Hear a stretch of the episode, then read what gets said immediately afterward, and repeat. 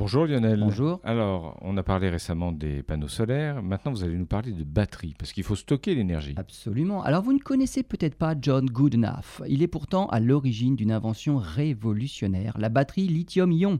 Ça, vous connaissez.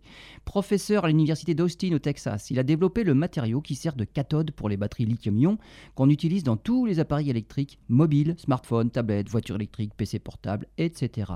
John Goodenough est aujourd'hui âgé de 94 ans. Il est toujours professeur et il vient peut-être d'inventer une nouvelle avancée technologique majeure, une batterie à électrolyte solide. Cette batterie offre une densité énergétique trois fois supérieure aux batteries actuelles tout en étant non inflammable, plus endurante et compatible avec des systèmes de recharge rapides. Des tests en laboratoire ont montré que cette batterie supporte 1200 recharges sans perte de performance. Dans cette batterie, le lithium est remplacé par du sodium qu'on trouve en abondance dans l'eau de mer, par exemple.